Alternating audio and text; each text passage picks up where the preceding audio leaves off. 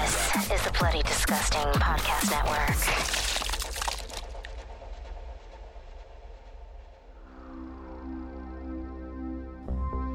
Welcome to Nightlight, a horror movie podcast. I'm one of your hosts, Prince, also known as Head Knight, and alongside me we got Freddy. Always keeping it spoopy. Always and forever. No, David. No, David. David. is actually moving though. Just like it's not like he didn't want to watch this movie, but I don't know. He said he'll be back next week. So- Happy moving day for David Happy moving Bella. day for David, and, and and congratulations, David, on your on your new property. We are a group of knights with an absolute love for film and a passion for horror. This is a podcast that takes a different horror film to break down, discuss the ultimate question: why horror? So hit the lights, sit back, and let the darkness envelope you. You can support the show over on Patreon.com/slash GoodKnight Life. That's night with a what? Okay. By pledge on Patreon, you have access to the show ad free and as early as Monday with a post show. If you don't have any bucks to toss, don't worry. An episode is released every Friday on most podcast services around the world. And just to let everybody know, a quick little disclaimer here it's hot in the Bay Area right now. We got our windows open in the studio, um, and it is almost Independence Day. So that like starts, I don't know, now Yes. when we're recording this. So uh sorry for if you hear any loud bangs or anything like that. It's just Freddy. It really is. It really is. just kidding. But no, seriously, if, it, if there's any loud bangs, our apologies for any inconveniences on that. But it's hot in here. So we got to stay cool. Need them windows open. But keeping things going with our vacation horror month, also known as Death Trip, we're continuing things with Eden Lake. Whew. First and foremost, Freddy, thoughts? Well, I'm gonna pull it up right now. Uh, obviously, we have a schedule of like shows that we are watching for this month, and I I- I remember specifically when I looked at this coming up. You said, "Do not watch last minute." I'm serious. Give yourself some time after this film and watch something happy. true, And that note that. was specifically for me. That was for you. Yes. Yeah, I had to change the way the wording of the note was because David said he was going to try, but it just didn't work out that way. Uh, yeah, I love it was just for I don't think he would have. Oh, no way. Been able to watch this movie. No way. No way. Um, It, it's way too much with the kids. yes, it's too much for the kids. It's one of those movies where I'm happy I watched it because I accomplished finishing the runtime of this movie because it definitely pushed my boundaries of like what I was able to watch and actually participate into this conversation. yeah. Um, this gave me a lot of vibes of the Poughkeepsie tapes of how I felt. Uh, I guess mentally. Oh, okay, so not the movie itself, No, but yeah, yeah. The, like the raw emotions I was getting from the movie experience itself, where there was parts where I felt very nauseous at the very end of the movie. I kind of had a headache, and I was like, "Wow, I'm getting physically sick from this movie." But at the same time, That's knowing awesome. knowing that this movie was going to be intense, I think I came out of it fine. Good. Like, uh, or I guess you, that maybe you had the, you had a very lengthy warning. yeah, hundred percent. And I think watching like the Poughkeepsie tapes and feeling that like physical sickness from the movie, I was like, okay, this is normal. This is just how my body's reacting to the images or videos that I'm watching right now being portrayed on the screen. And I have to say, it is well shot. It's well done. It's well put together. It's, It's edited actually, great. Um, Yeah, very beautifully edited. we were just having a discussion earlier before the show was starting about how the music kind of like has just a presence on there. It doesn't really elevate the story or it doesn't even like downgrade anything. It's just there. And that's what makes this movie very bleak and very dark and very morbid as well, because you're just seeing situations happen. Yeah. It's just scene after scene after scene of just unfortunate events going down with these main characters. And it just doesn't get happy at any point. No. Not once. Maybe like one scene of like an ounce of hope with like the ring, which we'll talk about it I mean, later. there, there's actually a few scenes with with an ounce of hope.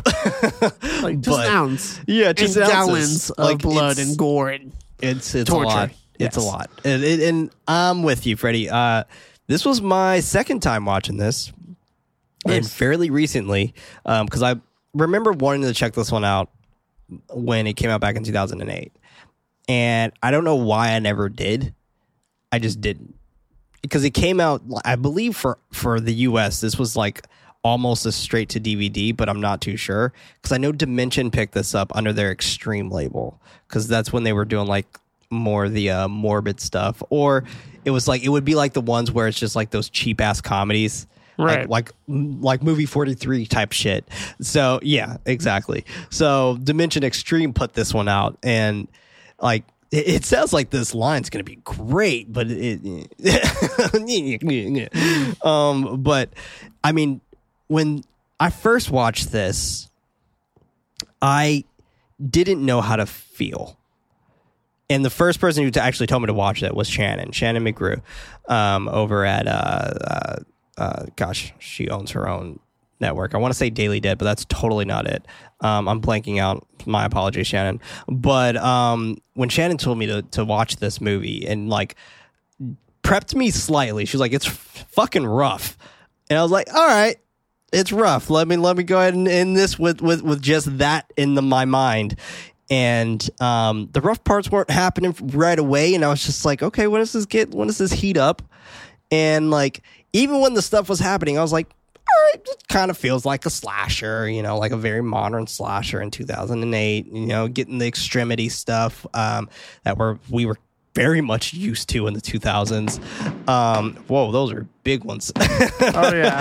um I, I don't even know if they can even hear this but we can um but with all of that the way that you experience the dread in this movie just i don't know like it cuts you. Like the way it like the way it hurts in that movie like you feel that shit. Like you fucking feel it.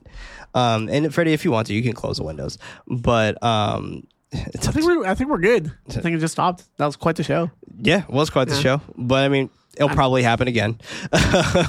Um it does pick up on your mic too by the way. Um but it is such an interesting way of how this movie just takes care of dread and i for some reason i actually enjoy that because it just means that this movie is just extremely good at what it's trying to do Exactly. It has a mission, and the mission is definitely accomplished in this. Yeah. They want you to have these raw reactions and how you feel about the characters getting in these situations of brutality, and they don't hold back. Obviously, no no they definitely do not yeah no they, Man. they fucking cut you deep hundred percent. And it's one of those things where it's like it's a lot of body gore for the most part, but at the same time, they don't show too too much. It's more like it's just a constant dread happening scene after scene after scene after scene. It's just like, oh, it's not a huge shock factor, but it just adds up where you're just mentally exhausted by the end of the movie. And then at true. the end of the movie, you're just like, wow, there's not even a payoff. Right. How So- surprised were you to see like Kelly Reilly and also uh, Michael Michael, Fassbender. Fassbender? Yeah, it's, it's very interesting because obviously one of the biggest stars is Michael Fassbender. Yeah, you're like, But I oh no, just saw- Magneto. Like- Right, Magneto, no way. You poor bastard. It's like, what's your next movie? Oh, shame, man. Complete opposite. Uh, but Kelly Reilly is great too. She's actually fantastic in this. She's great in this. And I really appreciate the work that she put in into this because you see the in- intensity of her like emotions and body language and what she's able to deliver in this. fucking rule. And I just saw her recently in another movie that came out this year. Uh, I don't think anyone picked it up yet, but Eight Eight for Silver, which is like a werewolf movie. yeah. Um, Forgot she was in She's that. killing it. She's doing her thing, and it was really cool seeing her in this because I feel like she does outperform Michael Fassbender in this. To be honest, She does. um, I mean, granted, she is the star. of this, yeah, Right, Yeah, so, we like- follow her for the most part. Exactly. It's all about through her perspective. Right. So, I mean, she had a lot more moments to shine, and she fucking killed it. Yeah, she nailed it. Every every every ounce she was on screen to me, like her presence was definitely warranted. It was her and Jack O'Connell, which plays the the main baddie for Yes. the child, Brett. uh, Brett. yeah. Yes. Fuck that Fucker. kid. Yeah, when you hear that line, "Fuck them kids," Oh it's all God. about this movie. This whole Fuck movie is kids. fuck them kids. Fuck man, let's jump into this. Let's jump into it. Yeah. Eden Lake, directed by James Watkins, released September 12th of 2008 uh, in the UK with a runtime of 1 hour and 31 minutes and a budget of $2 million with a box office of $4 million and a rating of 79% on Rotten Tomatoes. That actually surprised me. It's actually a really Yeah, that surprised me because like the Ruins came out this same year and they were what, 40%? Hmm. Something like that? I don't know. But anyway, we open to the flashes of a woman screaming during the title sequence. The woman who was sc- who was screaming, Jenny, is teaching her class of young children until the bell rings. She allows the kids to get up, ushering them out of her classroom. Cut to her boyfriend Steve, waiting for her in the car as she runs to him across the street. He is looking at the wedding ring before she runs over to him. She gets into the car, he puts it away. They greet each other with a kiss, and they're on their way. While driving down the highway, she jokes that her friend is going to Paris for the weekend with, um, with her boyfriend, and she's being taken to a quarry. It's like, dang, ungrateful. he defends the quarry as they continue driving. Continuing down the road, his navigation system goes off. Jenny making fun of him, uh, fun of him for that as well. She tickles him a bit. He turns on the vibrating seats, and they just have a good time together. And I love this. Like retroactively speaking, it breaks my heart because like they Yeah, were they so fucking happy. Yeah, they built a relationship really fast Yeah, early on. and it was just like all of that just crumbles at the end of this movie, and it's Uh, like, goddamn, yeah. Absolutely. I, and I, I was like texting someone because someone was like, oh, yeah, if you're going to watch this movie, let me know how it goes, like scene by scene, just to make sure you're good because I've seen this movie. I was like, all right, yeah, I'll definitely keep you updated. nice, And I was like, well, I'm 15 minutes in and still I'm good. yeah, And then it just, yeah, it goes zero to 100, but we'll get there. Yeah, it fucking does. Steve continues driving down the highway with the radio on while Jenny sleeps. Um, and I forgot to mention that he actually does mention to her that the navigation system also Bluetooth to his phone as well if he wanted it to. So like he can use the navigation system as a phone. Excuse me. Now night, Steve pulls off about um, pulls off about to turn left at the light. A group of teens blow past them on their bikes as they laugh and cheer. And I love that this is the first time we really truly see them. Yeah. He slams on his brakes, annoyed at the teens, but continues forward. About to park at the B and B, someone t- uh, takes his parking spot, which is uh, turns out that it's actually the teens' parents. It's it's John and his fucking gang, pretty much, and his fucking shithead of a kid Brett is sitting there greeting his dad when he gets out of the car. I was just like, this is fucking rules. Yeah. The fact that they're like literally this close, right here.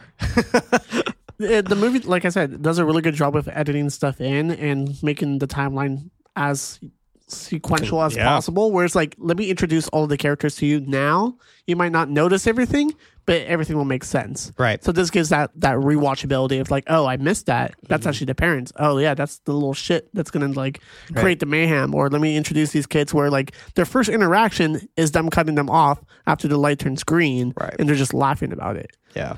We're setting the stage of this is the minor inconven- inconveniences that they're going to give you now, and it's just going to ramp up from there. Right.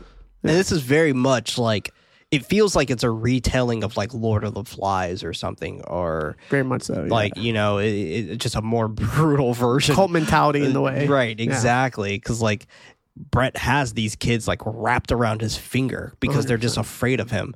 When it's just like, bro, nah, Brett, we're fucking boxing, bro. Let's get it. Like. I'm fucking done. Let's go, bro. Like, like, like, like, let's, get There's it. There's more of us than you. like I'll throw the first punch if you need me to. Like let's go. Inside the pub, Steve is trying to get to the tenders, uh, get the tenders' attention. The bartender continues ignoring him until Ginny comes up next to him. He asks her what what she would want. she smiles, ordering two pints of lager, taking the bill out of Steve's hand to hand it to him. Nice. Got to the, if I was Steve, I would be like, you know, fuck this. Let's go to Paris. Like, let's just leave. Let's leave now. You're right. You deserve Paris. Cut to them drinking their alcohol outside on a lawn, kids running around and playing. There is a kid screaming. Steve about to comment on how that kid needs a spanking, but the mom just slaps the kid right across his face as she yells at him to stop. Wow. The couple, the couple watching in shock for a moment before they look away when the woman looks at them.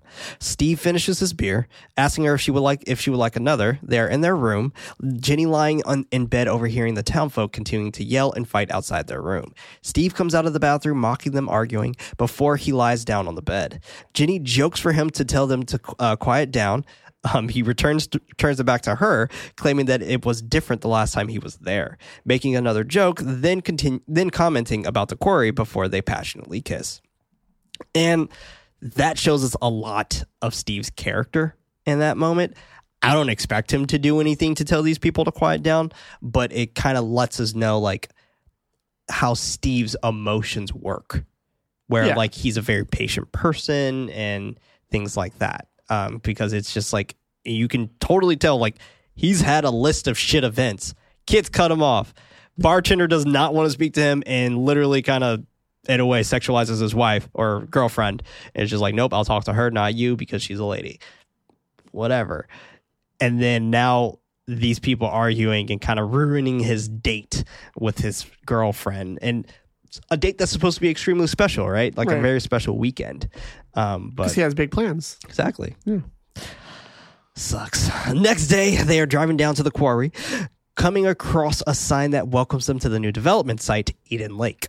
Ginny asks about who they are uh, afraid. Excuse me. Ginny asks about who they are afraid. Um, since they are building, who are they afraid of since they're building a gated community? They drive off the road, the back of the sign spray painted with slurs. I'm not going to say what it says, but it pretty much is just like, get out of here, yippies, pretty much. Um, or not yuppies, yuppie? I think he said yuppie. I don't I don't sure. know what a yuppie is to be completely honest with you, but um I assume it's bad since they're using it on that side. Right. Yeah. but I'm I'm not from the UK. I'm not really up on the slang. I don't even know if that's even used here. It, it's not used in the hood. So, like, that's all I'm gonna say. Um, as they continue to drive down the dirt road, they come across an area where it is closed off by a gate. I just see the flurry of comments coming to me now with like, dude, a yuppie is blah blah blah. Like, uh, he turns down. Fall. I hope it's not like that bad of a slur because I don't want to say it if it is. Um, he turns. Is it not? Oh, okay. Thank you. Um, he turns down, following the gate until it ends, and he goes past it. They make it to the quarry, looking over the hillside at it. Steve asking her what she thinks about it. She calls it beautiful, and they are there on their uh, on their there on their way down to the quarry. Walking down the hill, they come across a young boy drawing in a sketchbook as he hold a, holds a jar. Ginny comes up next to the boy. He tells her that he is not supposed to talk to strangers. She agrees, and they continue walking down to the quarry. And uh, we see him later. yes, we do. At their destination, they set up on the sandy area around the quarry. As they were joking and kissing, two boys, Brett and Mark, come onto the quarry, picking picking on the kid that the couple saw earlier. The boy takes off, Brett and Mark shattering his glass full of insects. Ginny gets defensive. Steve brushes it off as them just being boys, and they are fine as long as they don't mess with them. She agrees, then falls asleep. Ginny is startled awake from their from the teen's dog Bonnie barking at the couple. Brett calls their dog back to the rest of the group. More teens with them this time. The couple continues trying to keep keep to themselves as Steve goes for a quick swim. Quick question: Would you have gone somewhere else, or would you have tried to stay and like because you're just like fuck these kids? So uh, it depends on the situation. I think in this situation, I would have left. I would have totally honest, left. But at the same time, I understand where he's coming from too. because Yeah, it's a sense know, of like- pride. it's like I was here first. I am the adult in this situation. Yeah. These are kids. I'm gonna go over there and lower their music and stuff like that and show like, no, I'm the authority. Show who has the authority here. Yeah. Um, but at the same time, it's like, all right, I'm here with my girl. We're trying to have a romantic situation. I don't want to have any conflicts. Let's just go somewhere else. Yeah. Because like after the whole dog, like I like as soon as Really the dog came up. I'm like, all right, let's go before Yeah, one of us this is gets too hurt. much. Whatever. If I have to punch this kid in this face, like you know, let's go. Yeah. Let's just dip. Step out of the situation. Exactly. Um, but you're right. He was very prideful in this moment, um, which also shows like a piece of his character of all those events that are happening.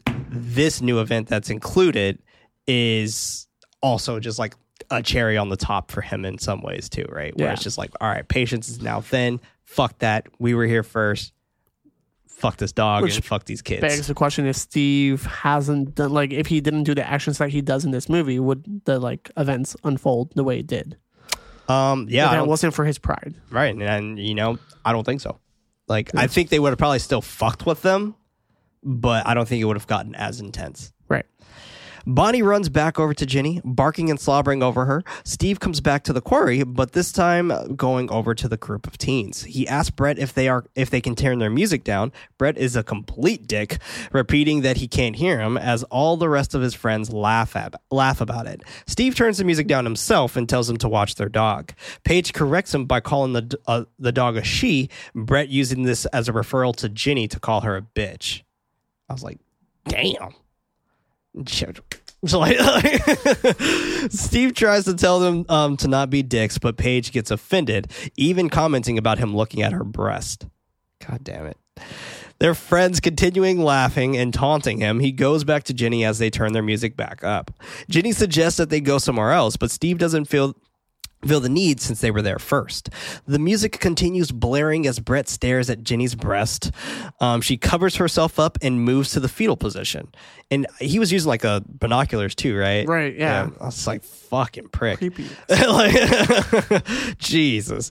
The teens are leaving from the quarry, messing around with each other. Brett, co- Brett getting the wise idea to pull this little his little pecker out to flash them. Cool. like he literally just yanks his dick out, like taunting her. It's just like, bro, put your pinky away. like, like, like, get out of here. Get out of here, man. get out of here. um, but it's it's interesting too because just like I even said um, in here, I was like, it's fucked up that all of this could have probably been avoided if they would have just left. Right. Like that's the thing. Like you know, it, there is a huge lesson inside of this story. Yeah, I guess uh, one of the big things is, uh, at least for Steve's character, is like masculinity of being there for his girl and being like, oh, let me go over there and talk to him and come back. When and he being kind of like the guy, the man to do that. Right. And Quote, unquote. Having that like pride of doing that and Right. kind of like controlling the situation. It's like, no, we were here first. We're going to handle the situation. We'll take care of it. And that's the same thing. It's like later on, we'll talk about the scenes. Like, he's like, oh, let me stop this car. I see the bikes outside this fucking house. Let me go inside and confront them again. It's Because just like, he wanted he wanted to tell their parents is what he wanted to do, right? he wanted to make an example out of them. He Right. wanted to make the Which- situation right. Which, obviously we'll talk more sense, about for yeah, sure. we'll But break it yeah, down. Uh, as they leave, Ginny kisses Steve's shoulder, asking him if he's happy now. The couple um, are setting up camp. Ginny's searching for wood as Steve sets up the tent. While getting some wood, she hears something coming out of the woods. Gazing into the denseness, she doesn't see anything. Um, cut to cut to night. Steve cuddled with Ginny by the fire, asking her if she would like another beer. She agrees. Him reaching in his pocket for the ring. Ginny hears screaming throughout the forest, asking him what that sound is. He tells her that it is nothing, as he kisses the back of her neck. Do you think it was actually the kids fucking with them still, or nah? um, I don't think it's all of the kids, but I think it's Brett. Think so? Yeah, Just by himself? by himself. Interesting. Offering for them to go inside the tent. Um, oh, yeah. Inside, they continue their sensual acts until the screeching noise is heard yet again. She stops him when she hears it again, Steve blaming it on the wind, but the sound keeps going. He jokes about about uh, what the sound could be. Ginny's still worried about it. Steve goes out of the tent to take a look at where it's coming from. He's outside the tent calling to someone, but we are still with Ginny inside the tent. She calls out to him, but hears grunting and growling coming outside of uh, outside right next to her. She tells him to stop messing around, and he waits a mo- and she waits a moment before coming back. Or excuse me, he waits a moment before coming back into the tent, scaring her. They have a laugh and share "I love yous," um, and then we fade to black to the next morning. Jenny coming out of the tent, noticing their food is now spoiled. They are in the car, joking about how hungry they are. Steve backing up, um, but his tires, um, his tire pops with a glass bottle that was left by the teens. what a lovely bunch of folks, you know what I'm saying? Pissed, he quickly changes his tire and, and quickly speeds back toward the town. The teens ride past them on their bikes, yelling about his tire as they laugh. Steve chases after them for a moment until it until he is blocked off. Ginny matter of factly asking him if he would like to get breakfast now. Cut to them inside of a diner, the waitress asking for, um, them their order. Now it's interesting, before I even go to the diner scene here, him chasing the kids. Like, Yeah, with the car. Which Exactly. is also like taunting them again. taunting them, but they Or now it's a- they it's now a power know move. It is They're- a power move. yeah. I definitely agree with that. But now they know that they're getting under his skin, Right. and they know like, oh, we can keep pushing this. Right. Like we can keep going here. And I think that's that's where his mistake came, where he was just like, oh, I'm you know, fuck these kids, I'm gonna go ahead and, and chase after them and things like that. And I think that's where his mistake really lied. Yeah, it really reminded me of uh, there's something wrong with Kevin, or or We need to talk about we Kevin. need to talk about Kevin, where it's like that relationship with him and his mom is just back and forth, pushing and seeing who can like outdo the other person, Yeah. and that's like the same thing that's happening here. Right. And it, and you know, everyone is using the whole concept of like, oh, they're good kids, they're good kids, they're good kids. When it's just like they're not. They're just they're your kids. Right. You know. Um, after they order, Steve asks about the kids. The woman smiles, asking if they've been terrorizing her, and she's like giggling and, and like joking about it. He agrees with a smile, and the wait- waitress giggles, calling them little terrors. She tells him not to worry, based on on his size. He continues that they popped his tire and wanted to, and he wanted to let their ch- let their parents know. Her demeanor now changes and says, "quote unquote, not my kids." He apologizes and tells her never mind and that he doesn't want any trouble. And she was like fucking pissed. Right, and that's in the point of this movie where I wrote in my notes like there's a lot of anger in this movie, There is a lot of anger in this a movie. lot of anger. a lot of anger in this movie. But I mean, if you think about it on this on the aspect of why these people probably are angry, are you know, they're getting gentrified. You know, their their little town is changing. Um, and they're they're adding these new homes in and, and people like Steve and um and Jenny are coming there for vacation and stuff like that when for them like that's that's their home that's their Yeah, territory very protective, if you will exactly within their own communities like right that. and which we find out later is very apparent for this uh, community of folks that we see. She walks away, Jenny mocking and joking with him. They are driving down the road, Steve spotting the teens' bikes piled up in front of the house. He slams on his brakes. Jenny t- um, trying to talk him out of it, but he goes inside the house anyway. Parked in front of their driveway, mind you. Yeah, And I even when I first watched this, I was like, why would you park right there? Why don't you like park to the side or something? Like you're you're in their driveway. While walking through the house, he calls for someone, but nobody answers, but notices a hole punched through the wall. Meanwhile, Brett's dad is in a van, um, is Brett's dad is in a van, um, honking his horn at Jenny to move out of the driveway. He rushes her as she moves out of the way. Back inside the house, Steve notices Brett's dad coming inside. He quickly makes his way up the upstairs inside of Brett's room, kicking something with his foot. Brett's dad hears the thud, shouting for Brett to come downstairs. The kids are actually outside terrorizing an animal. Little shits. The dad um, comes closer and closer to him. Steve goes out of the back window, jumping over a wall, making it back to Ginny, saying that um, it is time for them to, to go. Now, this is very scary. like, this is really scary because, you know, I am very curious, like, what would have happened if he got caught? Yeah, this is the first moment in this movie where there's immediate danger. And Right. of course, in here, my notes too, it's like, why would you break in in anyways? It's like you're just going into some random person's house. And we were kind of analyzing the scene before you got here too, and we were just looking at the environment to see if there's any like storytelling.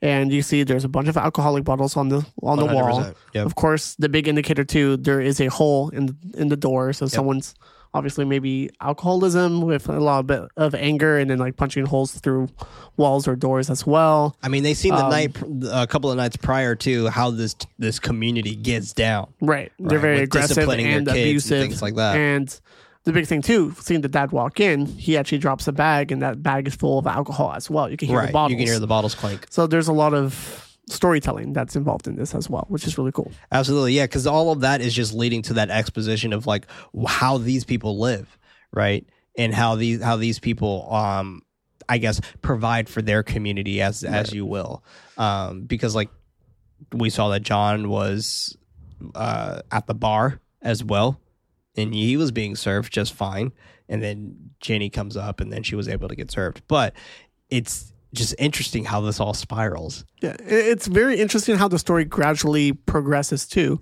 because Yeah. this is the first indication. It's like, oh, they're not just doing inconveniences now; they're are they're actually harming a living creature. So now we see that, like, Right. oh, they're actually doing more than just messing with people. They're Yeah. actually They're actually harming hurting something. something. Yeah. Yeah. living. Yeah, Cut to them driving back to the quarry. Steve commenting about his shame, uh, about his shame, and for them to have a good weekend. She agrees. Back at the water, Steve playfully grabbing her to pull, um, pull her into the water. Moments later, Steve comes back out of the water with his gear. Ginny is waiting for him back at the shore. He comments about the amazing things that you find at the bottom of the lake. She ignores his comment, asking um, where their beach bag is. He tells her that it was right there. They search for a moment, Steve mentioning that the car keys are in there. My question is I cuz she was dry when he came back, so she had to have been on shore for a while, right? Yeah, I guess they're all packing up now, so that's when she starts to realize it's like, oh yeah, Their bag's gone. bag's gone. Yeah. But of course, they were both out there like kissing each other and stuff like that. So that's probably the moment where So stop kissing. That's what Yeah. you're saying. well, the big thing is like uh, we talked about it earlier too. Is that there's a lot of like uh, shots from the like wilderness of seeing There them is. from Yeah, yeah, afar. yeah. Yeah, stuff they're like, like stalker that's definitely shots. Brett or the other kids waiting Or for their moment to like grab that bag and yeah. grab that car. Yeah. Going back to their spot where they parked the car and it is no longer there where it should be. What would you do? Like what the fuck? I would go to the town or you would just start walking? follow the road. Yeah, Yeah. I mean, I guess for him there was no road, right? Like he had to kind of like make one because he had to drive past that gate. that's true. But you follow the same way you came I- in. that's what I would have done. I would have just I wouldn't have Problem even avoided again Well, you know what? Actually, because I guess- I guess that's what they- different route. did they though? Because I feel isn't that like where they they were trying to go? Just go back to the road? Maybe Because I, I Uh, feel like like were- what do you do? They looked like they were just going in the middle of the wilderness. And I was like, why? I mean, it does, but at the same but at time, the same time, that's where they're at. So yeah, like I fair. mean, it was a lot of off roading he did with that Jeep. He was definitely driving really fast too when he was off roading. I was just like, damn, is this an off roading trip or are you just trying to get to a destination here? Jesus.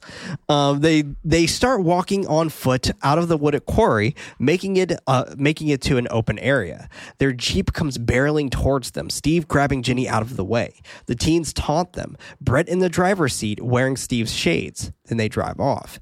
The couple continues walking through the through the woods. It getting darker and darker as it turns to night. Steve spots the teens, and it is about to go, and he's about to go over to them, but Jenny stops him, telling him to just leave it. He doesn't, commenting that they have their car. And this is a tough one, right? They have their car. Like, obviously, these kids, they're kids. You don't you don't expect to to know how dangerous they are, but what do you in this situation? Like, what the fuck? Because this is such a hard situation to be placed in. I would still go to the town first. I don't think I would have fucked with them either. I don't think so because at the same time, you've seen I mean, fu- these power kids. numbers, are right? Yeah, there's a lot of kids. You know that there's alcohol involved if because they they're have constantly the drinking. balls to fucking take your car, Right. like obviously else they, are they- exactly they're they're probably willing to fucking punch your your lights Right. out, dude. Like, Yeah. so they literally did Grand Theft Auto. Like, literally, yeah, yeah. these So, kids are like they're fucked up. And you saw them messing with an animal prior. yeah, You know they're able to harm a living creature. They're not going to be afraid to like harm you. yeah. And But I Pride, mean, pride, man. well, once again, that pride showing, and, and maybe like, it- no, maybe they it- have our car. We have to go confront right. them. Maybe a Let me be that macho man right now. Yeah. masculinity here. yeah. the teens are harassing a cage skunk, taking turns kicking the cage. Paige calls for Brett's attention when the, when the couple walks into their circle. Steve tells them that he just wants to he wants his Jeep back. Brett plays dumb, saying that it wasn't him. Steve asks for his keys. His oh, Steve asks for his car, keys, and wallet. Brett repeats again that it wasn't him. Steve comments about Brett wearing his glasses. Brett claims that they are his. Ginny tells Steve that it is time to go, but he ignores her, asking them now for his fucking car. Steve's phone rings. He goes up to Brett, grabbing him to try and get his phone back. As they wrestle, one of the teens, Ricky, pulls out a knife and is about to stab him. Steve grabs his wrist, holding the knife back. They let go of they let go of the dog, and it jumps on them. Her getting stabbed in the neck by Steve on accident. Well, Brett checks on his dog, angry about him, angry about him. Excuse me, angry about his dog getting stabbed. As I mean, yeah. Yeah. Steve apologizes and mentions that it was an accident, and for him to give him the key so he can drive her to the vet. Bonnie is dying. Brett crying over her as he throws the keys at him, telling him to just fuck off. Steve apologizes again. Ginny grabbing the keys and telling Steve to come on. Mark takes out a box cutter from his pocket, Ginny yelling for Steve to come on. They run towards the car, backing up and trying to get out of there. Mark was fucking down for the cause, though. Like, he was just like ready for like mayhem in Yeah. that moment. The teens chase after them as they get stuck uh, going uphill. They are throwing rocks at the couple, shattering their windshield. Why didn't you back up? Um, they run over to the car, trying to get inside, and smashes their headlights. The couple make um, the couple make it out, but Steve can't see where he's going. They crash to a tree trunk. Steve is stuck by a branch that pierced through the car. Ginny tries to help him out, but he hands her the navigation device, telling her to get out of there and get help. She hesitates. Um, excuse me, she hesitates for a moment because they are coming. She go she gets out of the car, running away. While she is running through the woods, the teens are searching for them. One of them calling over uh, calling over Brett because they found the car. They run over to, they run over to it, Brett breaking um, breaking the passenger window. Transition to the next day, Ginny cautiously cautiously coming out of hiding. She goes back to the truck, Steve no longer there. She sees a trail of blood on the ground and follows it to one of his shoes. Proceeding with caution, overhearing Steve coughing and the teens chattering. At a better vantage point, she watches as they terrorize her boyfriend. Steve is tied up with barbed wire, telling them that the people that people know that they are there and um, that they're going to call the police for them. He cries and pleads for them to let him go, claiming that nobody has died yet. This triggers Brett about his dog dying. He goes up to Steve, grabbing the metal dog leash to choke him with it. This is fucking brutal. This whole scene, this whole scene, terrifying. it's it, it's absolutely terrifying. And you know what? I forgot um in the beginning of the episode for the trigger warning, everybody. My apologies on that. Um, but it's not getting half to the stuff here, but trigger warning on uh, uh, multiple aspects of different things from children getting hurt to animals obviously getting hurt and um, also the usual horror stuff of our blood and guts which we don't usually give trigger warnings for but all the other stuff Yeah. When Deserve comes to, trigger like, warnings. torture and stuff like that. too. Absolutely. Um, and also your listen, our our listenership is not worth it. So please stop listening if it's definitely going to trigger you on anything. Your mental health is way more important. Brett's friend Harry grabs him of uh, grabs him off of the pleading Steve. Brett tr- um, turning his anger and attention to Harry for pulling him off. Harry tells him to calm down and think for a moment. Brett telling him that Steve will call the cops if any um, any chance he gets. Harry claims that he never touched him and this is bullshit. Brett pulls out a knife, holding it to his cheek, telling him to stab Steve. Harry hesitates, um, hesitantly agrees, taking the knife and approaches Steve. Steve pleads for him to wait. Brett calling for Paige to record it. Harry cuts Steve on his arm, Brett suggesting that isn't, that isn't deep enough and shouts for him to go deeper. He does so, running back to Brett, handing him the knife so he could throw up. Brett calls for everyone to take a take a cut out of him, calling on Mark to be the next person. He doesn't take Brett's knife. He pulls out his box cutter, taunting him a little bit with the cutter for a moment, then stabbing him and ripping away. Absolutely brutally. Like it just it's so brutal. Yeah. How he he didn't did- even hesitate. He didn't. No. Like uh, No, for a is up there moment. with Brett. oh yeah, Mark is fucking nuts. Yeah. I, I honestly, I think Mark is worse than Brett. In my Wow. opinion, I, I Interesting. genuinely do because he is he is like one of those guys who would Stays probably quiet, but then just jumps in when he can. well that and but like he would literally do anything for Brett. So in my opinion, he is just way more dangerous than Brett. If Brett didn't probably have the guts to do any of this, he would probably have for Mark him. do it. And like Mark would just be completely happily to do it. Yeah. And I think Mark is probably the most dangerous out of all of them. For sure. Yeah. Yeah. Terrifying. Yeah. Fuck them kids. Meanwhile, Jenny watches in fear and tears in fear and tears from afar. Next up, Ricky. He takes the knife while working up the courage to stab him. He does so, complaining about Steve's blood getting on his shoes. Great. Cooper is about to walk away, and Cooper seems to be the youngest out of all of them. Um, Brett calling him over to also get also take a stab. He pulls him over to Steve, handing him the knife. Ginny is trying to pair his na- uh, pair his nav device with his phone, but It continues searching for the device. Cooper is holding the box cutter, telling Brett that he can't he can't, but he pulls him back, sharing that they are all in this together. He tells him to cut out fuck. He tells him to cut out his tongue and he stabs Steve directly in the mouth. Jesus Christ. You see it all. You do. Yeah. You see it all. And, and to me, that was a lot worse than just getting your tongue severed. Right. You just Like- went in there and like moved it around. Right. And I was like, oh fuck, this is terrible. Right. Like it, Prince, goddamn you. it's uh, yeah, goddamn me for real. Uh, Death Trip. Brett wiping his blood on Cooper's face. Fucking why? Uh, he tells he then tells them that they have to uh, they have to finish this as Steve continues gasping for air. Ginny calls the police, pleading for it to go um, to go through. The phone vibrates in Brett's pocket. He takes it out and he cancels the call to the police. He figures out that Ginny is close by because of Bluetooth. And I'm just like, damn, how'd he know? Like this is felt like new technology. like he just he knew right away.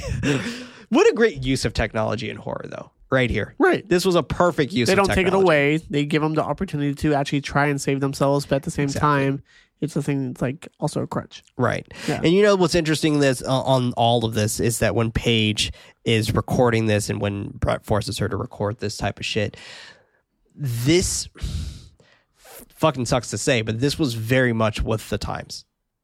Like there were those fucked up videos during that time that some people I I, I don't know if they're real or not, but like you know the the man in one jar and Oh, like yeah. and fucking all of two guys and one screwdriver, whatever the fuck. Like Right. these videos surfacing of people getting hurt and mutilated and killed on video, like this is pretty much. I feel like a lot of that is what inspired this Damn. you know, because a lot of that happened in the 2000s. Like a lot of that shit happened when we were in high school, Right. like in like 2005, 2004, 2006. And it's fucked up. Like, you know, like rotten.com and all that shit was around during that time, you know, like, so it, the internet was fucked up. Like, if you think the internet is fucked up now, like, the internet was way too open. Yeah. like it was way too open back in the day. Um, he figures out that Ginny is close by. Steve yelling for her to run. They all get out, get on their bikes, chasing after her. Meanwhile, Steve gets out of, of, of his barbed restraints. They ride down a slight hill after her, Ginny making them all fall on the bikes with a stick. Good on for her, yes. That was fucking rad. She runs to a construction site so she can take a message from our sponsors. And we're back. I like how some people were telling me that I'm getting good at those. Thank you. I appreciate that. Shout out to y'all. Uh, she runs to the construction site trying to get inside a bungalow. It is locked with a chain, but she opens the door enough to attempt to get to the radio. She drops it onto the ground, breaking it. The teens make it to her, make it to the area. Brett instructing um, instructing Ricky to guard the clearing as they continue looking for her. Ginny's coat is stuck and she's and she can't get out. She takes her jacket off and hides around the corner. They bu- they um, burst the door open while Harry checks the checks around the corner, and they do this like fucking nonchalantly, like literally they they just had the scheme like they've done this shit before. Yeah. Like that's true. He literally like Mark immediately bent over for him so Brett could just kick the door no problem. I'm sure they probably like They've definitely have done, done some shit like this several before. times, breaking and entering places Yeah. or stealing. I mean, at this point, Like, nothing's out the window with so like, what they do. nonchalant about it, Yeah. and that's why I think Mark's da- the most dangerous because he knew what the fuck to do. Yeah. like Mark was just like he no words, nothing. He just fucking bent over and was just like, "All right, let's break this shit down." And Brett was just like one mind, immediately hopped on his back and just kicked that shit. Yeah, for him, it's like it feels like instinct Right, to just do this stuff. like because right. He stays quiet. He just does. he does. things. He I don't think he talks at there's all. There's no hesitation. yeah, I don't think he has one line. Good call. I don't remember. Yeah, I don't remember. I recall. Yeah. Yeah, he definitely doesn't tell anybody to stop. That's for sure. um, but Ginny is lying down above. Um, and it's interesting when Harry checks the corner though. Because Harry totally like is like, I don't want to do this, I don't want to do this, but like he checks the corner, he's like bummed that he can't find her. Right. He's So, so into it. Like, let me flip around this corner real quick. Oh, she's not here. Yeah, Damn it seemed a little out of his character yeah. of what we saw the scene prior, at least. which makes me probably think that this probably wasn't filmed chronologically. But at the same time, too, I was like, oh, wow, this bungalow is not that tall. So at the same time, I was like, oh, you didn't see her climb up? From Or like, hear her, yeah. like you guys are inside. It's like, it's like, Like she, even walking towards it, you can see someone climb up it. That's true. But that's, yeah, yeah, that's true. not but hey. here or there, you know, Yeah. movie. Ricky makes it back to the clearing, calling calling to Brett to let him know that Steve is no longer there. Brett angrily tells him to follow the blood before hanging up his phone and rallying his troops to keep looking for Jenny. Excuse me. Good to know that like we have confirmation that they actually have service there. Um, cut to Steve limping as quickly as he can to his car. He opens up his trunk, disturbing the car alarm. He who locks the car? That that seems like such an intense moment. I wouldn't assume like the first thing in my head wouldn't be as a teenager like make sure to lock the car. Right But- after the car crash. Yeah, but I mean, hey, good on them because I mean they It you works probably in their favor. yeah, use it as a trap. Um, he grabs some of his supplies as quickly as he possibly can. The crew backtracks toward the car to chase after him. Steve hears one of them coming his way. He stops prepping his weapon. He strikes, but um, it is Ginny dodging the tire iron. Whew, he close taking that head off. She assists him into a shed, trying to calm him down, letting him know that she is going to get him cleaned up. She gives him some water as he chokes on it from excruciating pain that he's in. And this is fucking wild, man. Like I have so much like empathy for him in this moment where I'm just like, I wish I could help you. Right. When he drank Like- water, I was like, oh, your mouth is fucked up. You're probably feeling all of it. Yeah, like you you were probably in so much pain. Yeah, no, you feel extremely bad for him at this point. You start to see all of the wounds that he has, and they're obviously not pretty. Yeah, Yeah. definitely not. She grabs the first aid kit as he lifts his shirt, showing a slab of his skin as blood pours out of the wound. Shuddering, asking Ginny how it looks from fucking pure adrenaline, she tries to lie him down, but he checks it. He checks it himself. She, oh, excuse me. She tries to lie to him, telling him that it doesn't look that bad. It looks, Right. you know, um, but he checks. He checks it himself, realizing that he's bleeding to death as his blood runs black Damn, and continues flowing line. out of his wound. Such a brutal line to say. Absolutely. It's like, Uh, I'm fucking bleeding to death. My blood is black. Yeah, Oh my God. like he recognizes what's going on, Right. Like how bad it is too. And I think in my notes here, I said this movie at this point has given me a headache. Fair enough. So I was like checking in with myself. Okay, where am I at? Where am I mentally Did you, and did you have to emotionally? text your person? Oh, throughout the entire time. Oh, okay. There you go. Was, I was it helpful this is at what's all? happening. yeah, it's like because I watched this pretty early, like 8 a.m. So I have the whole rest of the day to You like, did because you texted me like relax. 11, I think, or something like after that. After I watched it. Yeah. yeah, and you're just like, what a great Uh, horror comedy. um, but yeah, it, it definitely helped having someone walk me through it a little bit. That's bit. good. Which was great, but at the same time, I was like, all right, let me just like check in with myself in my own notes of like how I feel, so I can talk about it. Yeah. because I was like, this is how intense this movie is, and how fast it's ramping up to make me start to feel physically sick. Yeah. Because I start to feel really heavily connected with this character because I actually like them as like They're- they're in this great. movie. Yeah. Um, they're very likable. They have great great chemistry between each other, Mhm. and you just feel for them. It's like, Yeah. damn, bad situation, good people. Right. Yeah. Yeah. Just bad timing the whole nine. Yeah. Like And a little just bit pride. 100% wrong place, wrong time. Yeah, and Like, pride. That that's Yeah. uh, a lot of it was pride. you definitely could have left this situation and just gone back home and been like, let's just have a nice dinner. Let's Right. go back home. Let's go to You know, let's. Benihana's. Right. They have that there I don't know in the UK. All right. Uh, she tried maybe a, I'm sure a hibachi of some kind. Um, she tries her best to comfort and calm him, repeating that he's not going to die while apologizing. He continues shuddering and shivering. She finds the ring in his pocket. He shares his plans for the honeymoon um, as his labored breathing gets thicker. The canker kids find their miniature hideout and walk over to them. Fucking canker kids. That's their name.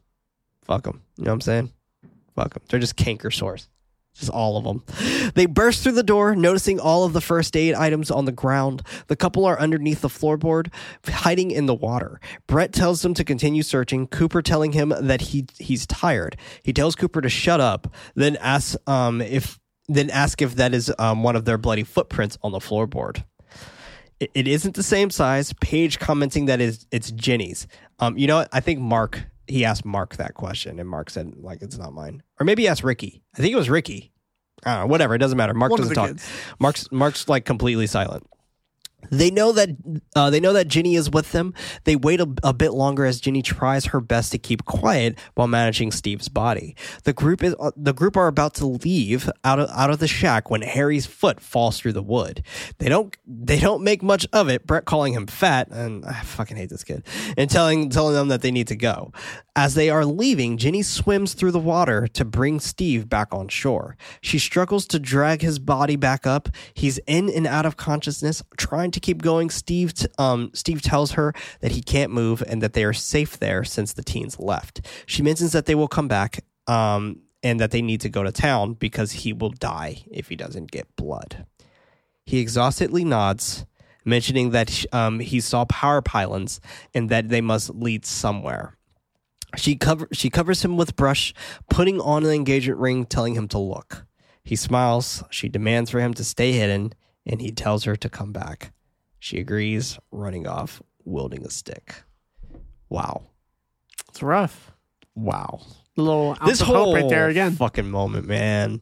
Like, it, and then even retroactively speaking, like, this shit is rough, dude. You're just like, you root for them the whole time. And like, you really do. Yeah, and that's the thing. Like, and I think that's why this makes this movie such a hard watch, is because you're constantly rooting. And you want them to survive. Yeah, you're just like, fuck, like they have to get out of this, right? Like, Right. Most like- horror movies have a happy ending.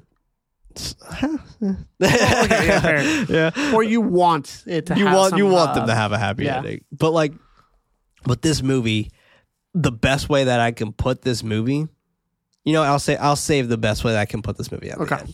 because I, I have the perfect words that sums up this entire fucking movie. she continues running, making it to the pylons, the teens continuing their search as well. As she is running, she steps on a protruding spike. Ginny screams in fucking agony.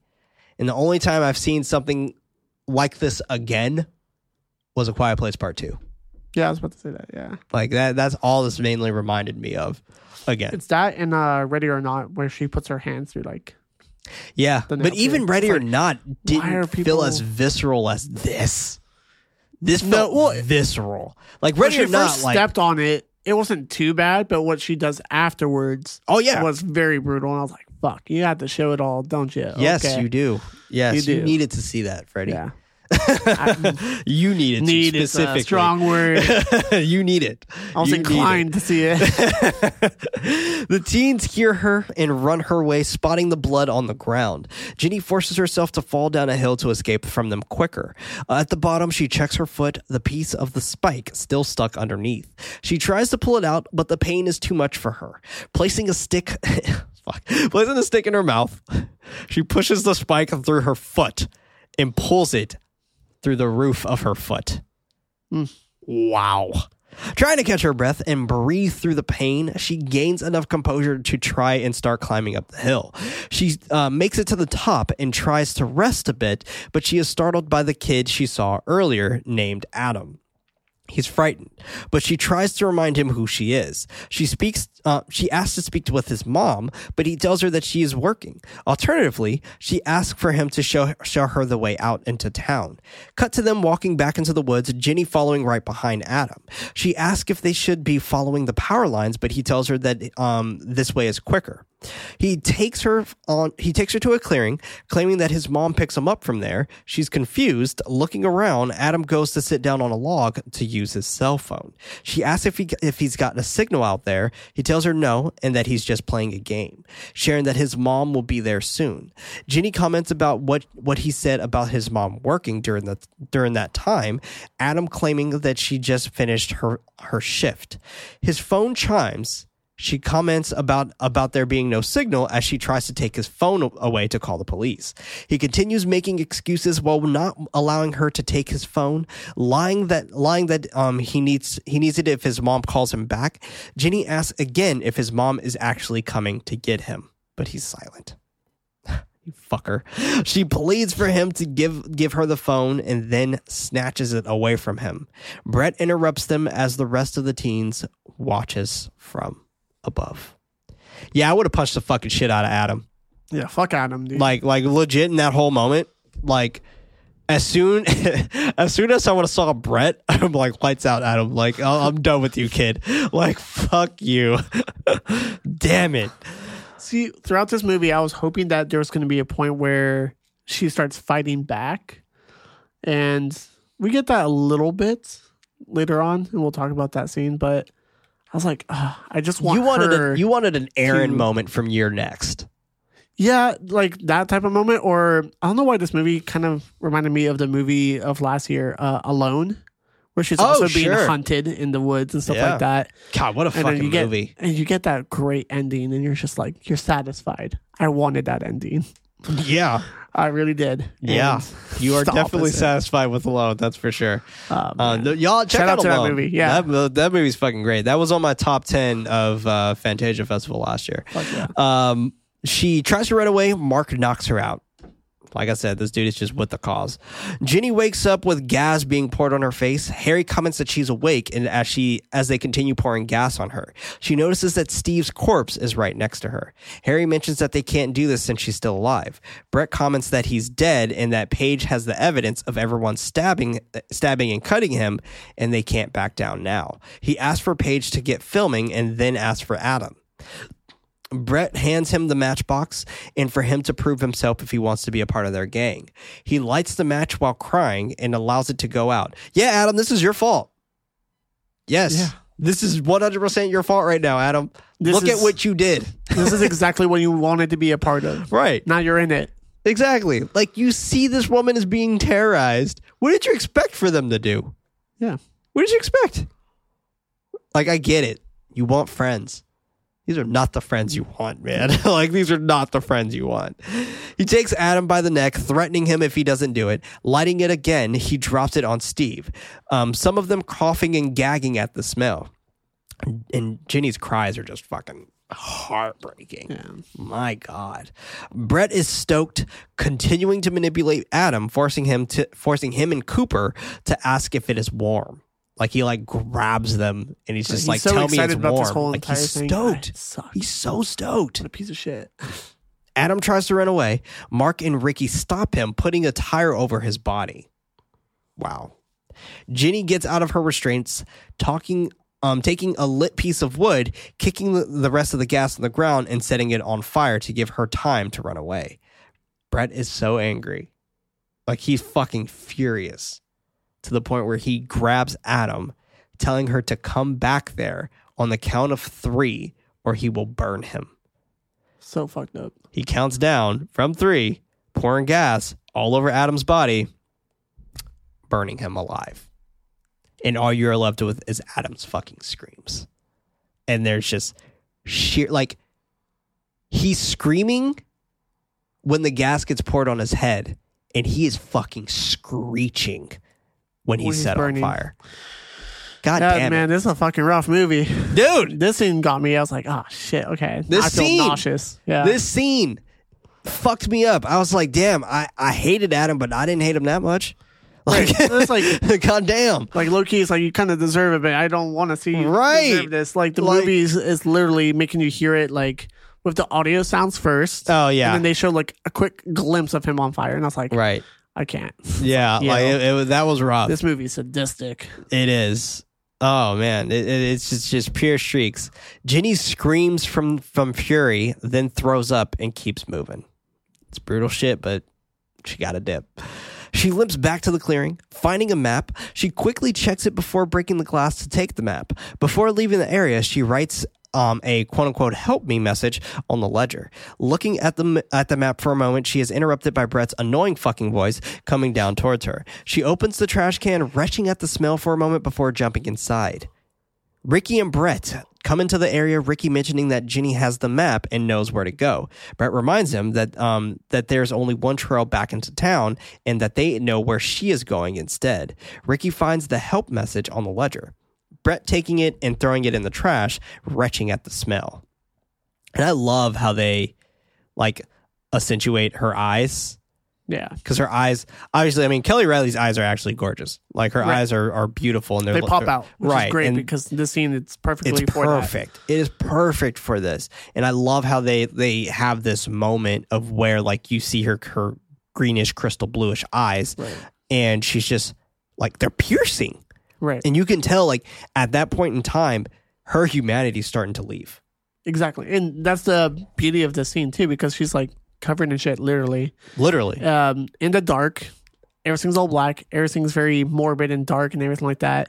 And we always say like, oh, the eyes are the windows to the soul. It's kind of Yes. like her soul kind of like leaving Yes. her. And she's just like you said, perfectly, she's losing her humanity. yeah, And her empathy is now out the window. right. Um, and it's As we see soon. and that's the moment where it's like, okay, cool. Is this gonna go the route of like alone and like, where we're gonna see her be a badass and start like fucking killing all these kids? And I was like, all for it. I'm not for killing kids, but at the same time, you heard it here first, kids. folks. Freddy Fuck likes killing kids. I do not. But in this case, it's like you kind of have to start fighting back. Obviously, Yeah, like these kids are Like- literally trying to kill you. They're hunting you. yeah, you're their prey. Yeah. Like you, it, So. it's it's literally at this point in time, it's either them or you. Right. So the boys leave as as she watches them from inside the trash can. She opens the can, trying to catch her breath, and while also trying not to throw up. Leaving out of the trash can, she kneels down, ripping her dress to pick up one of the shards of glass. She looks at herself in the mirror. Cooper spotting her, he comes up behind her, softly calling to her, and he's like, "Excuse me, miss." Without hesitation, she stabs him in the throat with the fucking shard glass. Shard. Yeah. Damn. And like she, this is the thing, folks. If you didn't watch this movie, she literally is staring at him for a hot second. She knows he's behind her. It's not like, oh, she heard something and accidentally stabbed him. No, she wanted to. She wanted to stab him. Yeah. And she did it. Yeah. Stabbed him in the neck viciously as fuck. that's where she like broke her humanity right there, right? She Yeah. became what they are. It's like I don't have any empathy towards you as a human being anymore. You're Right. in front of me. I'm going to kill you. Yeah. And You've caused so much trauma in my life that Yeah. you are g- gone to me. I was curious in this moment what what would have Cooper actually even done? You know, like like Well- like excuse me, you know, I'll try to help you get out of here, Right. But Cooper was gonna die anyway for helping her. Like those kids would have fucking like mutilated. You saw what happened to Adam, Right. and Adam was just a fucking bystander. And I think that was the breaking point for Cooper to start trying to help her. Yeah. again. Yeah. Or not again, but yeah. Yeah, I mean, yeah, like, once. he was he was a little shit as well with these kids, but at the same time, like Cooper didn't want anyone to die. He he thought it was just going to be just harmless jokes, them fucking around, you know, popping a tire or two, being kids. He also used a knife earlier on too. So he became a part of it. Well, yeah, because he was forced, to. Yeah, but yeah, fuck them kids. I mean, yeah, no, I'm with you. But Like it, it totally would have been straight up. You know that fucking song, like I feel like that's that's my theme song if I ever have to fight a group of kids. bring it, bitch. Music kicks in. Like I, I'm dead serious. Like I just, I it's just if I ever get into, hopefully I don't. But if I ever get in a predicament where I gotta fight some kids, that's my theme song. It's what's playing in my head. it's, it's always interesting to think about it, because like if she wasn't that broken and Cooper ended up helping her, would the movie end differently? no, another thing, I think Cooper would have gotten fucked up, and she still would have gotten caught. Oh well. To be completely honest with you, like I, I, I truly, genuinely don't think she would have gotten far because Cooper, I feel like didn't have that particular type of backbone. That's fair. and like how like I just didn't I just didn't feel like he was the appropriate person to find her. Now, uh if Mark had a change of heart, yeah, Mark is boxing with Brett for sure. Like if he had to. But that's his boy, so he's not going to. Then she realizes what she's done, holds him while applying pressure to his wound as Cooper chokes on his blood, screaming no as she holds his lifeless body. Fades black, and now night. Brett and Ricky still looking for Jenny. Ricky mentioning that they aren't they aren't going to find her in the dark. Brett yells at him to go with Mark. He frustratedly screams. Paige drastically calls him over. Meanwhile, Jenny continues running over, overhearing Brett's name being called. He makes it to the others, Brett noticing Cooper dead on the ground as Harry is sobbing over his body. Harry blames Brett and tells him that um, that this is his fault and look at what he's done.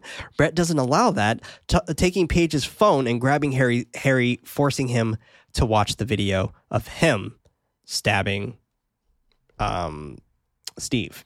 He sobs that he didn't want this or to burn Adam alive and that he doesn't want to go to jail. Brett um, slaps him around, asking him if he's ever gone there. Harry is dialing his phone. Brett asking him um, who's he's, who he's calling, telling him, then telling him to put the phone down.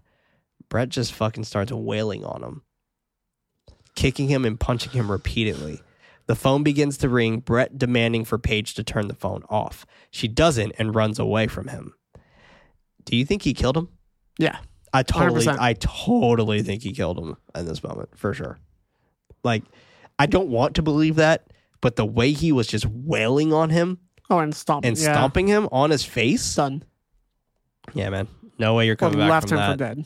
No way you're coming back from that. And and the thing is, like, I don't know much about fighting. I truly don't. But when usually you see like someone fighting, it's like side punches to the face where like they're punching them and their face like moves. This dude was just going straight Down. downward, Yeah. like literally pummeling his face. And I, if I feel like if we would have seen it, like definitely would have been a brutal, brutal. sight for Yeah. sure. Um, what do you think he was actually punching? though? You think he was punching a pillow? Uh, well, or yeah. you think he was just like like fake punching in the air or I mean, I do like that they didn't show too much in this scene, even though it was. oh, like, it was way more powerful brutal. for them to not show anything. Yeah, because you Um, felt the camera angles and everything like that too. It was like, Yeah. man, Yeah, it was flawless. Well, sh- well flawless because it, it was it was just right underneath him, and it was like he was punching the camera like he was POV, and it was it was beautiful. Um, like Hmm. honestly, the way this is this whole movie is shot is gorgeous. Yeah. Like this movie is just very stylistic, right? But like with the way that this was shot of how he just punches him and it switches flawlessly to POV, it's just like damn, like this this dude was fucking filmmaking right here. It- like it's really good to show the brutality of the sequences that's happening. in Yes. Yeah. Yes, absolutely. Back with Jenny, making it to the gate and finding an opening in the crawl and to crawl through. She continues running down, running and tripping down a hill onto the road. A guy stops his car to avoid hitting her. He gets out of his car, um, asking if she's okay. And we find out later that this is, um, I think his name was Renee. I don't remember his name. Reese was his name. Um, she asks for help, sharing that they killed her boyfriend. She bangs on the hood of the car to get out of uh, to get out of there. I would have. I don't know. I don't know what I would have said, but I don't think I would have said it like she said it. So, I guess, I what's the word I'm looking for? Um, vague, because she's like, they killed my boyfriend, like you know, and and Reese is now afraid, like, oh shit, there's a fucking killer out here, Right. you know, and like a group of killers. But I I think I would have said like these kids killed my boyfriend or something. I like I don't know. I don't know what I would what I would have said in this moment because obviously she doesn't know Reese is with them. But like she's like super vague with her words in this moment. I don't, I don't know how helpful it would have been if she would have said like these kids killed my boyfriend. If that changed anything. Right. I don't I don't know how helpful that would be. Like I don't know if you would have been like kids. Like what the fuck? Like wait, my brother's out here or something. Right. So- With his friends. Yeah. Right. Who are kids. Yeah. Exactly. He also um, he allows her into the car. He asks what happened. She tells him that she um, is being hunted by a gang of hoods and to get her back into town. The young the young man or Reese um, shares that the town is in the other direction and that his brother is out there and um, and he should have been home hours ago. She's confused. The man telling her that now he's worried about his brother. He calls his brother Ricky, asking him if he's okay and he's ready. Um, Jenny yells for him to turn around. He continues going toward the gate, um, claiming that he will. Ricky's brother honks, honks the horn for him. He gets out of the car, calling for his brother. Mark and Ricky come come out, and Jenny hops in, in the driver's seat, speeding away. Because, you know, when Mark uh, like when Ricky came out, I was like, oh, okay, you know, she probably can get away with this if she just stayed in the car and be silent. But when I saw Mark, I was like, nope, get in the fucking driver's seat, drive away. Right. Mark will fucking kill you, like legit. like and like I would feel like Mark would just dispose of her in front of Reese. Is like no fucks. Oh, without a doubt. With heavy breaths, she continues speeding, hitting Paige purposely. In the process. Fuck yeah, that felt so rewarded. She makes it out of the quarry, driving back into town. As Jenny is driving into town, she swerves out of the way to avoid colliding with another car. And I say that feels rewarded mainly because Paige, she only like gets afraid when he starts turning on his friends. Yeah. That's when she was just Other like, than that, she instigates everything. too. Exactly. Like uh, that's when she was just like, "Oh shit! Like he can actually hurt me now." Like, ooh, like I'm not in, I'm not on the good side anymore. Um, she crashes into a parked car in someone's driveway. She hears the music playing in the back in the backyard of the house. She gets out of the car, limping towards the music of the partying of the partying people. They are having a pool party. Jenny's screaming for someone to help to help her before passing out. Fade to a woman, fade to a woman helping Jenny as she lies down on the couch. The group are all making sure she's safe. Another woman named Mel answering a phone call telling whoever whoever is on the other line that she is at John's house. She shares that information about Jenny crashing into their house, walking away to get a better listen on her phone. Another woman compliments Jenny's ring. A dog starts barking. John telling his dog Clyde to stop barking and leave out of the room. Good old Bonnie and Clyde. Ginny sits up. Noticing the bulls, Bonnie and Clyde, John goes up to Mel and they all notice Reese's, um, Ricky's brother, car that is crashed in the driveway. She sees all the pictures of Brett on the wall. Jenny turns her attention back towards the woman asking for an ambulance. And that was actually pretty smart right in that moment. Like like call an ambulance, like I need to get the fuck out of here. Right. Like I'm I'm I'm hurt. I'm in pain. I don't know why they didn't call previously. She passed out. Come on. I mean, we know why. she comes into the room. The woman as- asking for John um, to phone the ambulance. Jenny asking for him to call the police. He sits down next to her, telling her no. And the reason why is because he's running his own fucking shit in there. Like, I didn't mention this, but fucking um, Brett has Cooper um, sniff something when he tells him that he's tired. He's like, "Well, fucking sniff this," Oh. and it's like a vial, Right, yeah. and I could only assume it's cocaine. right. So, like, I assume his dad runs some type of drug business. Gotcha. So- that makes sense. Um, and she tries to get up, but he shushes her while holding her down. The woman helps her up, bringing her into the bathroom, interrupting a couple of people having sex. Fair enough. She goes into the bathroom trying to gain her composure as she continues hearing them yelling and shouting beyond the door. She falls to the ground, checking the window to see if she can get out, but it is sealed. Mel screams as she sobs and the man shouts. She washes her face, going through the medicine cabinet, taking out a, a shaving razor. They bang on the door, yelling for her to open the door until John breaks the door down. Brett is now there. A woman um a woman attacking her for a moment. They pull her off of Jenny, John confirming that Jenny is the person. She tells John that Brett is a liar and that they killed her fiance. She pleads for him to call the police. He tells her no and, tur- and turns around.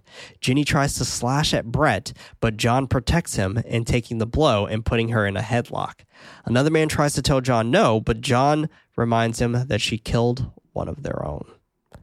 John tells him to look at the woman who is crying as she sobs, say- saying, They're just children. Your fucking heart drops when she says this because you just now know, like, with the runtime of this movie, you're just like, she's not going to get out of this. No. Jenny is crying that she didn't mean to and that the teens started it. The man mentions that the police are going to ask questions. John rebuttals that they aren't going to get answers. He turns his he turns his attention back to Jenny, sharing that they look that they look after their own here. He demands for Brett to go upstairs, slapping him when Brett says that he wants to stay. Jenny screams as they as they put her back into the shower, but we follow Brett, who goes up the stairs into his room, looking at himself in the mirror. He deletes all the videos from Paige's phone, putting on the shades, and then taking them off as he continues staring at himself with a smirk. Then, credits. Wow. All of these people are terrible. Wow. Fucking Eden Lake. What a goddamn movie. What a goddamn movie. Like this movie is so impactful. But What I was gonna say, what this movie Impactful is a great is, word. impactful is a great word, but what this movie actually is, this movie is fucking mean. It really is. This does movie not hold is back. mean. Like it's mean to the audience. It's mean to the characters. Like this movie is just mean. I've never seen a movie this mean. and I've seen some fucked up shit. Like Hostel isn't even this fucking mean. like Right, yeah, like, yeah, like this this movie is fucking mean. Martyrs isn't even this mean. Inside isn't even like all of that. All of these crazy extremity movies aren't as mean as this for me. So you're saying I can handle martyrs now? Oh, so I don't know. Oh, I don't know. I don't know. Um, I mean, Martyrs is cathartic as fuck, but Martyrs is just. Eh, we could talk about this in the post show, but goddamn, yeah. It, it's a rough one. It's one that like literally uh, at the very end, I was like, oh man, I feel sick. Yeah. At the same time, it's like I could have. No, I, I did handle it well though. that's And I good. think knowing because it's so bleak and dark and depressing and sad, and knowing that there is a bad, you were able to prep yourself. I was able to prepare myself for it. like if you would have gone into this movie completely blind as you do, right. like you probably would have had a bit of a rougher time. I'm sure. I think so too. Yeah. And I, I did ask like my friends, like, oh, is there any scenes where I'm not gonna like it that much? Yeah.